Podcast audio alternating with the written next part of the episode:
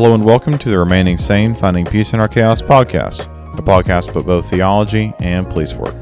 I'm your host, Will, and in today's episode, I interview a personal friend, Alex Rhody.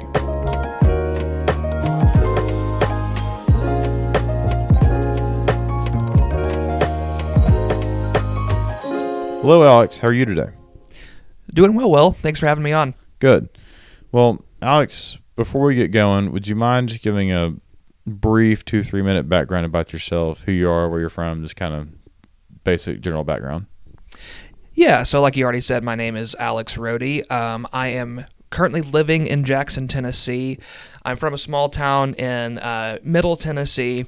I was raised as a, as a Southern Baptist became an Anglican for about two years and then converted to Eastern Orthodoxy about five years ago.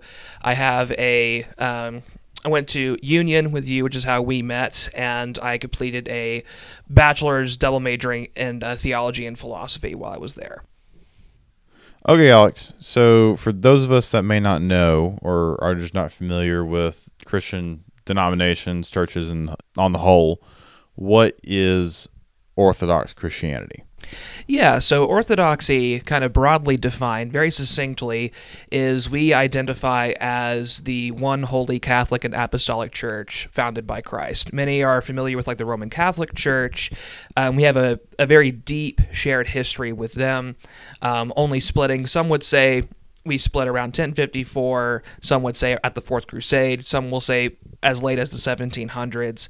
But um, we have a a shared common heritage, though in, in Orthodoxy, it is predominantly Eastern as opposed to uh, Western Christianity that you'll find in the Roman Catholic Church. So while there is a lot of similarities, we differ with the Roman Catholic Church on some key issues, uh, namely the papacy being the biggest one.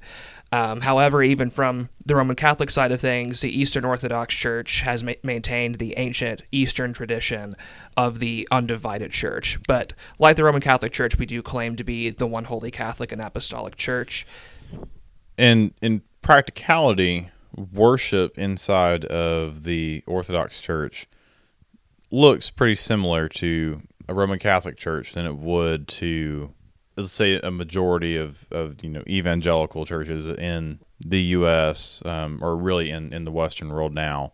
So building on that, one of the points that we had on the previous or one of the previous episodes with Jonah Saller is the importance of sacramentology. And so as a reminder, sacramentology is just the study of um, of the sacraments, and then we can define sacraments in different ways, but the one of the definitions that I like that I, have recently come across is that it is the closest and most intimate ways that we are able to be in contact with Christ.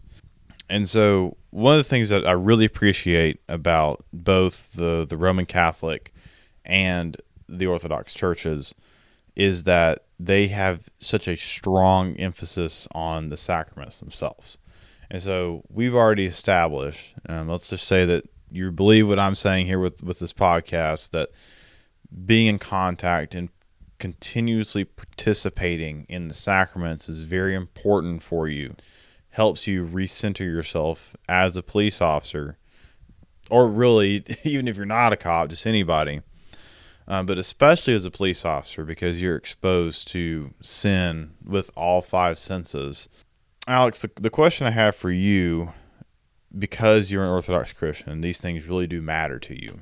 Um, how do you, on a daily basis, incorporate the sacraments into your life? Because uh, just on a practical level, we're not able to go to take the Eucharist every day. Mass or a service or divine liturgy, whatever you want to call it, doesn't happen every day. But how how do we involve ourselves ourselves in the sacraments daily. You know, that's something that I know is, is big for you. It's helped you a lot. Would you mind just talking about that? Yeah, for sure. So I think the starting from a more heady perspective and then moving down to the practical. So, when it comes to an orthodox understanding of the sacraments, while there are certain uh, sacraments that are higher than others, namely, you know, the Eucharist, baptism, marriage, things like that. The the seven sacraments that are often identified by the Roman Catholic Church. Um, in Orthodoxy, there's a big emphasis that everything the church does is sacramental. Everything that we do by extension, um, being members of the church, being members of the body of Christ, therefore can become sacramental. So within uh, the Divine Liturgy, after the end of every Divine Liturgy, we do uh, post communion prayers because for us, the Eucharist is not only just the source of the rest of our sacramental life, but also the source of the church itself, right? And so after each divine liturgy, one of the post communion prayers that we pray um, asks God to let this Eucharist that we've been parta- partaking of, his let His body and blood pass into every part of us, into our joints, our reins, our heart, things like that. And the reason that we do that is there is this uh, implication that you are what you eat, right? Um, that in partaking of the body and blood of Christ, we are becoming the body and blood of Christ. And that is not just within the context of being in a church service, but rather in how we operate and live as Christians throughout the entirety of our lives. So that's kind of the sort of heady fountainhead of the rest of how practical, uh, sacramental, and primarily Eucharistic living uh, is is supposed to be. And so, in terms of uh, practicalities, how does that look for us as Orthodox Christians? Um, you know, there's sort of a three legged stool when it comes to spiritual practices of prayer, fasting, and almsgiving. Those are kind of the three foundational practices and those are not something that are distinct from the sacraments they're often treated that way as little like add-ons that we do but rather those them they themselves are extensions of in ways that we participate um, in the body and blood of Christ that we've already partaken of through through the divine liturgy so prayer for example then becomes instead of just uh, just merely a conversation it is a constantly re-entering of that eucharistic presence that God has already has already given us. We are actually bringing ourselves before Christ. It is not just a uh, mediation sort of like you know I send one letter he sends a letter back but it's a constant re-inviting and re-entry into that that presence likewise when it comes to uh, fasting and almsgiving both fasting and almsgiving are ways that we physically carry out the life that God has given us. So when we give alms to those in need, for example, that again is an extension of uh, Eucharistic living and that we're becoming the body and blood of Christ to others as well. And then lastly, with fasting, fasting is one of the um, practices that is practiced all the time throughout the Orthodox Church. We fast um, from certain categories of food like meat or dairy about half of the year through different uh, different fasting seasons. There are certain days of the week um, during non-fasting seasons that we still fast from. And fasting for us is not just a an ascetic practice. It is that, but it's also a very visceral way of learning again how to live in constant reliance on Christ. You know, we while we may deprive ourselves of certain foods, we do that specifically for preparation to receive uh, the sacraments yet again. So every aspect of an Orthodox Christian's life should be um, should be sacramental, should be uh, Eucharistic. So it's not just that. There's it's often talked about, say, in the Roman Catholic Church, and this this isn't necessarily wrong, but I do think it's not as helpful making a distinction between the sacraments and sacramentals, right? So things like the brown scapular or the rosary, things like that, are not identified with the the seven sacraments, but there's still a um, a way to participate in, in, in the grace of God. Within within the Orthodox Church, uh, we would just say that those that things like that are extensions of of the Eucharist, and in fact, many of the other things we do aside from explicitly, you know, religious activities can also be extensions of the sacraments as well. So even things like uh, this is something I spoke with a an abbot at an Orthodox monastery about a month ago about this he was talking about both with, with, within a monastic context, but also bringing this over into living, you know, as a as a married uh, as a married man in my case, that even eating with people just at uh, at the dinner table um, should be treated as an extension at, of eating at the at the altar of God, right? So even everything that we do properly properly approached can be an avenue through which we come into communion with God because ultimately God is everywhere present and filleth all things. And so while the sacraments and the church are the fountainhead um, through which God uh, enters the world as he enters the world through Christ, everything thereby can become sacramental in light of the, we'll call them the great sacraments. Well, beautifully put. And that's a that's a really good way to to illustrate how how to have a or, or rather how an Orthodox Christian deeply involves himself in having a sacramental ontology, right? And focusing yourself on the sacraments over and over.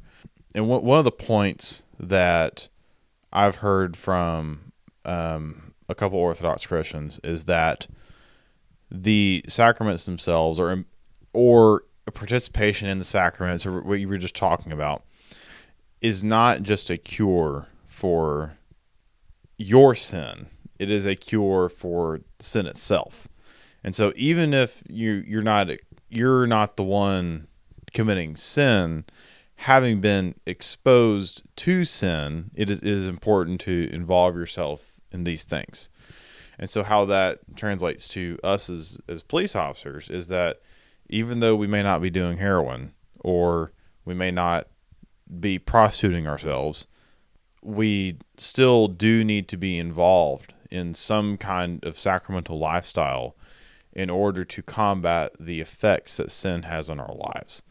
Um, I think that, especially being a police officer or being a nurse or being a firefighter, that you're you're really exposed to this kind of stuff in a very visceral, embodied way because you're forced to do it not only with your eyes, but you you have to interact with it with your hands, uh, with your ears, with your nose, and so it, it it's important for us to to be fully involved, to be fully embodied in our in our cure for our sin exposure.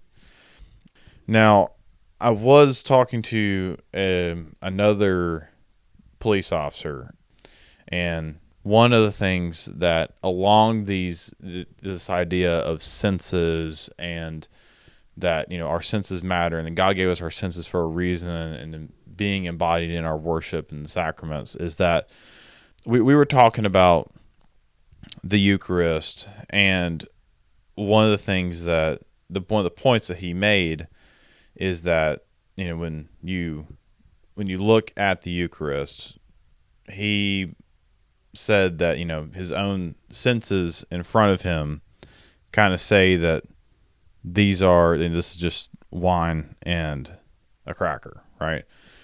Would you mind explaining just just a, a brief little bit about what the Orthodox believe about you know what what the Eucharist is and kind of what that view is, so that we can kind of like I guess retroactively put a base to what you're saying about how how the the Eucharist become like we we take it in it, f- fully we are fully enveloped by it. Would you mind just kind of explaining what the Eucharist, what Orthodox Christians would say the Eucharist is? Yeah. So within the Orthodox understanding, it is largely nearly identical to like how a Roman Catholic would understand it. So we would formulate it a bit differently though. So for us, ultimately, the main thing that is to be said about the Eucharist is the Eucharist is actually the body and blood of Christ. We tend to stay away in terms of explaining how, what exactly changes, things like that. For us in the Orthodox Church, mystical theology is so important. And so learning when to say that, that something is a mystery and is beyond human comprehension is important. So we would say that the Eucharist is actually the body, blood, divinity, soul of Christ. When you partake of the Eucharist, you are participating literally physically in the entirety of Christ himself. But we would not explain like how that happens what are the mechanics of it. It is an act of god which transcends human reason. Um, it's not anti-reason but it just transcends reason. And so ultimately even beyond that and this is a point where there would be some differences between us and like Roman the Roman Catholics, is that the Eucharist itself, under the presidency of the bishop consecrating the Eucharist or a priest as an extension of the bishop, constitutes the church itself. So, you know, when the scriptures talk about the church as the body of Christ, that's not a mistake that that language is kind of overlapping with the Eucharist being the body and blood of Christ. And so so for us the eucharist being the body and blood is what constitutes our life as christians entirely that is what it means to be the catholic church is to participate in the fullness of the body and blood of christ so it really is the foundation of our existence really it, and i mean that in a very literal kind of ontological sense that we exist as Christians, we are made into Christ because of the Eucharist. So that's that's kind of a condensed ver, uh, version of what the Orthodox understanding of, of, the Eucharist is. And we were so Alex and I talk to each other. I'd say once a week now. Yeah. that, that's kind of um, Alex is is one of my good friends. And one of the things that that struck me when Alex and I were talking a while back is that one of the things that the Orthodox Church believes is that as we become more human, we become more like Christ. That it is our nature to to be, let's say, images of Christ, right? And you know, once again, we're not Christ. I I never am going to come on this podcast and say that I'm God. I'm not God, but our true nature, so n- with no sin in it, not having been corrupted with sin, is to be like Christ. And what what struck me is that I kind of put two and two together because I, I always heard that we were going to go and have to heaven and be with Christ. But what what what kind of blew me away is that the the orthodox view of the end goal of a human is to be seriously made in you know, in the same image to be made like Christ. And you know, how do we make ourselves more like that? And so so we we were talking some more and you told me to read some about I think it was is it Saint Ignatius that was going to be eaten by lions. Mm-hmm. Um, yeah. So yeah. Saint Ignatius, if I understand correctly, he, you know, in the ancient world, there's a very good chance that he actually met Christ himself, and he was on his way to be carted off and eaten alive by lions. And in his in his letter to the Romans, one of the things that he says is I wish to be made the same sacrifice that Christ was on the cross. And or it's it's something around that. And I when I first read that, I, I was like, who is this guy to say make me the same sacrifice as Christ? And then I thought, hold up, this is an ancient Christian who probably met Christ and knows, understands this theology a whole lot better than I do. and so it, it made me realize that the he his death at the hands of lions is a great participation in the same in the same sacrifice that that Christ himself made on the cross. And then I made this connection to uh, what Chesterton says in, I think he says it in The Everlasting Man. So one of the things that he says, um, we brought up the concept of suicide here before on the podcast, but one of the things that Chesterton says is that martyrdom and suicide are complete opposites. So suicide is death in spite of the world. So it's it's there's no purpose other than to remove oneself from the world. It's a, it's it's a complete destruction of the whole world for oneself, the antithesis of creation.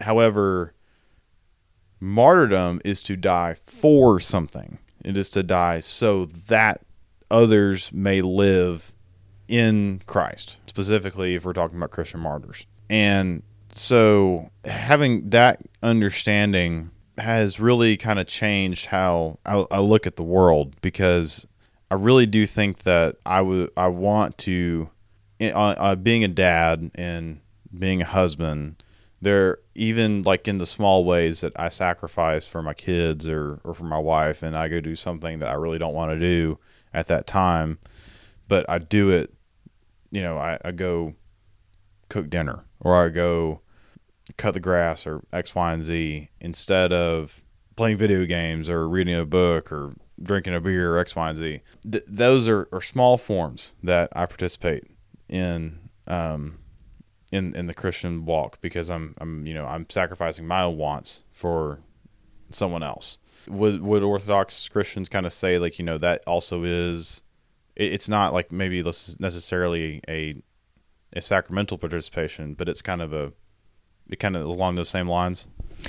Yeah, and I think we would even go so far as to say it is, in a sense, a sacramental participation.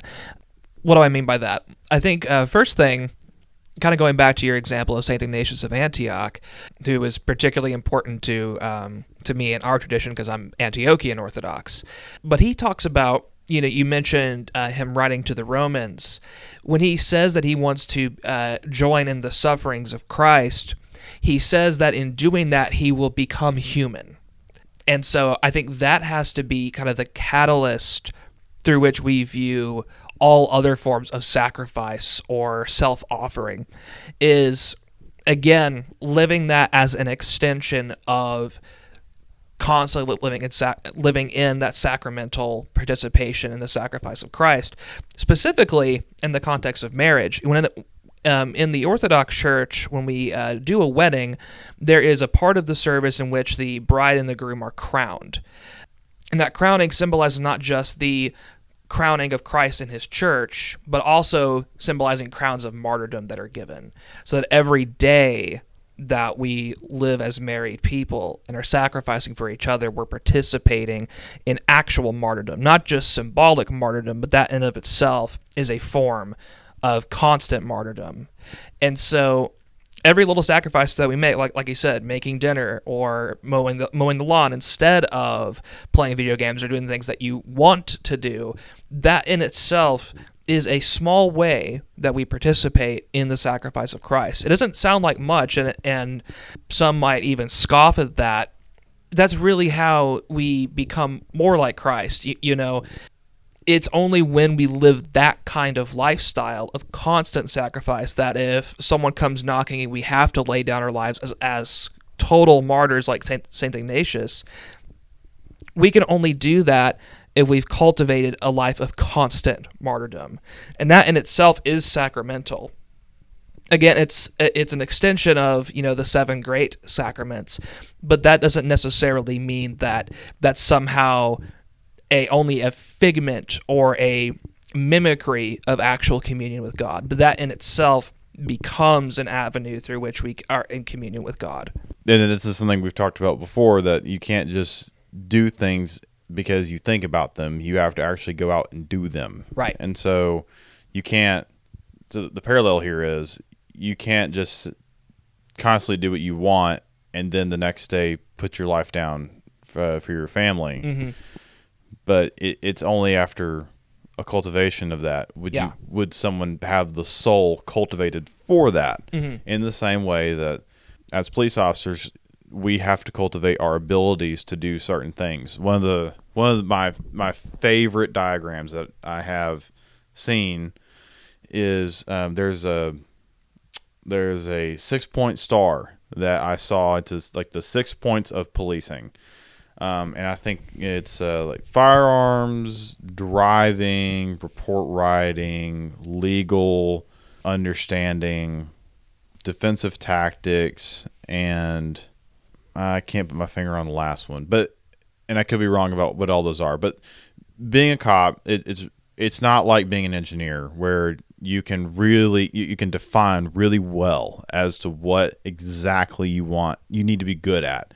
There's just a ton of stuff you have to you have to almost be like a leatherman. Um, and so you have to cultivate these skills before you can execute them uh, with some mastery. And so if you want to make that hostage i, I had a um, I had a supervisor for a while who was on SWAT team and he uh, was a sniper, and you don't just go from being never shot a gun to sniper on SWAT team because you you know over two days because you want to. He had to sit there and cultivate his ability to shoot a gun over and over and over and over and over. And so I think that the the the orthodox Christian lifestyle understands that we don't get things the first time or we don't we're, we do not live in our heads. We you know we live in our bodies. And in order for us to cultivate skills or actions or whatever you want to say whatever you want to call it we have to do these things over and over and over. And and that it, it's important for us to to participate in these things constantly. All right i think with that we're going to take a quick break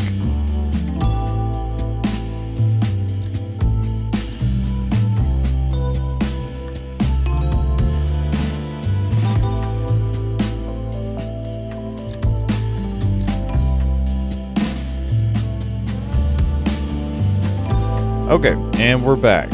So, Alex, one of the things that you mentioned to me as we took the break is that our participation, or rather one's participation in a sacramental lifestyle, not only helps yourself, but it can also help bless other people. Would you mind getting into that some? Yeah, for sure. So um, it was kind of building off what you had said earlier about um, a previous guest saying that the sacraments not only uh, cleanse us from our personal sins, things that we that we ourselves have done, but also cleanses us and protects us from sin itself. For, but further, however, um, it can also be a healing and sacramental presence for other people, even if they're not people who they themselves are participating uh, in the, in the life of the sacraments. A clear, like uh, biblical example is when Saint Paul is talking about Christians who have unbelieving spouses, right? So he writes that the believing spouse will be the sanctification and the salvation of the other. And what he means by that is not just like, oh, they'll help witness, but quite literally, just being in communion with someone who um, who is in communion with God, that in and of itself can be salvific and uh, for other people and bringing them to communion with God. Whenever someone in the scriptures participates in the divine light, participates in God himself, it radiates outwards, right? And so when St. Moses comes down from, uh, from the mountain, it, it is said that people had to shield their eyes, he had to veil his face because he was sh- uh, shining forth with the light of God, right? And so that itself was a participation in the life of God coming forth from St. Moses. Likewise, when we live a sacramental lifestyle, so um, say for example when you when you're a cop not only if you're living a sacramental lifestyle as a police officer are you yourself being cleansed of your personal sins and protecting yourself from the sin outside of yourself that that you encounter but if you're living a sacramental lifestyle that itself can also be salvific and healing for the people that either you're um, you're helping, that you're protecting, or even those um, who are perpetrating uh, crimes. You can you have that opportunity to live that that sacramental lifestyle and become the body and blood of Christ to others. It's kind of like a fuller extension of what I was saying about almsgiving earlier. Now, of course, that's not necessarily a substitute for them living the sacramental lifestyle on their own, but that is a concrete, real way that they can begin to encounter God to lead them into the full participation of, of the church. It's a good exposure to you know, God Himself. I, I, exactly. Um, you know, Saint Seraphim of Sarov, who is a more modern Orthodox saint, once wrote that um, acquire the peace of the Holy Spirit, and thousands around you will be saved. So he's talking about there living that sacramental lifestyle, and people will be exposed to the Holy Spirit through you living that lifestyle, and will come to know God. All right. Well, Alex, one of the other reasons that I want to bring you on the podcast is you and I have talked about before how one of your personal struggles is being cynical with the whole world.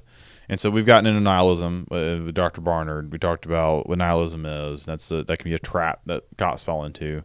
Another one that I personally struggled with a while when I first started this job, and I know this is something that police officers struggle with all the time, is that is being cynical and believing, or or or even just saying that screw all these guys.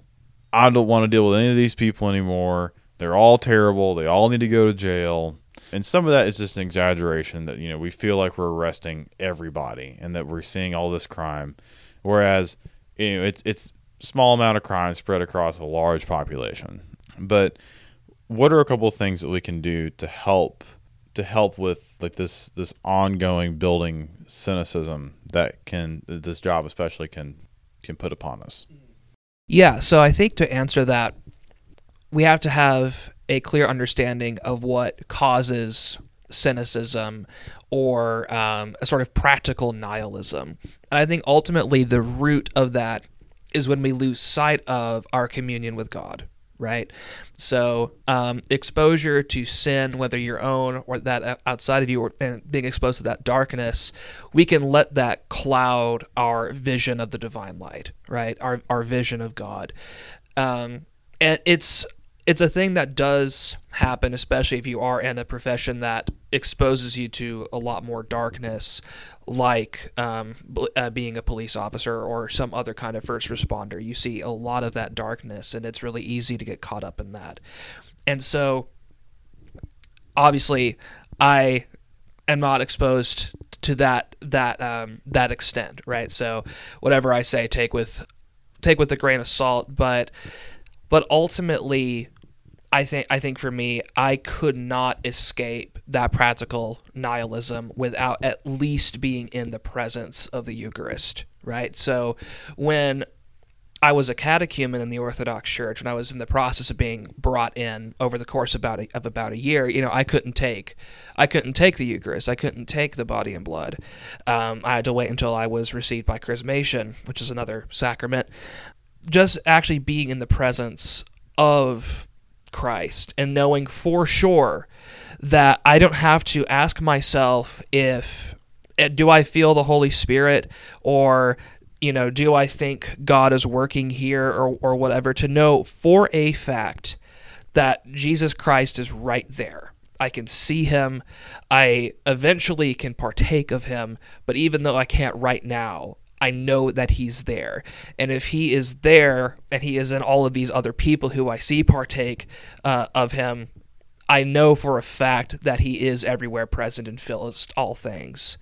And so when you have that sort of understanding and you see Christ um, as fully God and fully man, you eventually uh, begin to cultivate a sense of seeing whenever you see the darkness of the world, whenever you see people participating, actively participating in that darkness, learning to see that Christ came in their same humanity to save them from the oppression that they both are under and participate in. You cannot escape that sort of cynicism if you don't really believe and really see, more importantly, that there is a path to redemption. That um, not just a path to redemption, but that he has also promised that he will come to destroy this darkness. It's not just, well, maybe one day, but he has already burst the bonds of Hades. He has already come into the flesh and will wipe away every tear, both yours as well as the people you're helping, and also the, the tears wept by the people who are doing these evil things. So we have to have that view of of understanding and really seeing, not just intellectually assenting to the incarnation, as well as the second um, the second coming. If we don't really see that, that that's why I think having a sacramental lifestyle is so important is that you have to see it. You have to participate in it. You can't just read about it.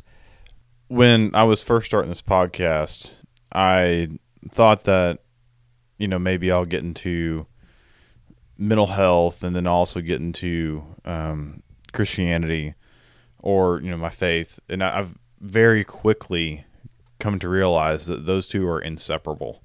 That my in it now i'm not saying if you go to a counselor stop going to a counselor. No that's that's not what i'm saying.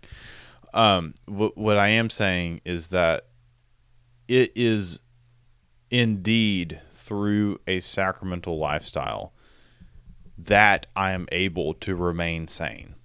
Yeah. um the, you know the whole name of this podcast. And you know sometimes i don't but then i have to return to the sacraments and I think that that is universal. I think that a constant return to the sacraments is going to be the medicine for this for anybody.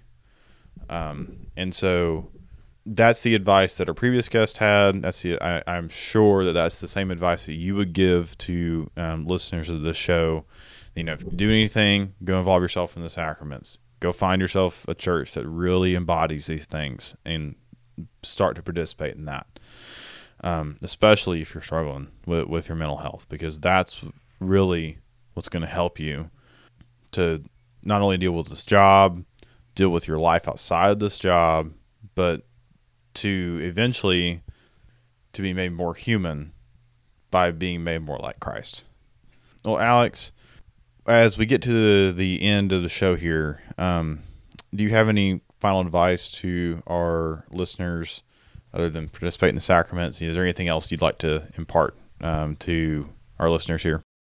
Yeah, so I think the the biggest thing that I, I would like to that I'd like to leave in regards to participating in the sacramental life is if you're not participating in um, a sacramental life, if you don't know how to, if you're not necessarily part of a tradition that that does that.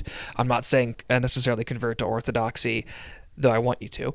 Um, but uh, find somewhere where you can start seeing that. Go somewhere where you're not looking to feel God's presence in a sort of emotional, abstract sense, but go somewhere where you have the security where you're know where you know you are seeing Him. Um, we need that stability, and not only that, but a sacramental lifestyle is only uh, so helpful in as much as you are not alone. We are saved together and we are damned alone. So, whether that be, you know, get involved in um, in community and communion of some kind, um, connect with people who are living that sacramental lifestyle.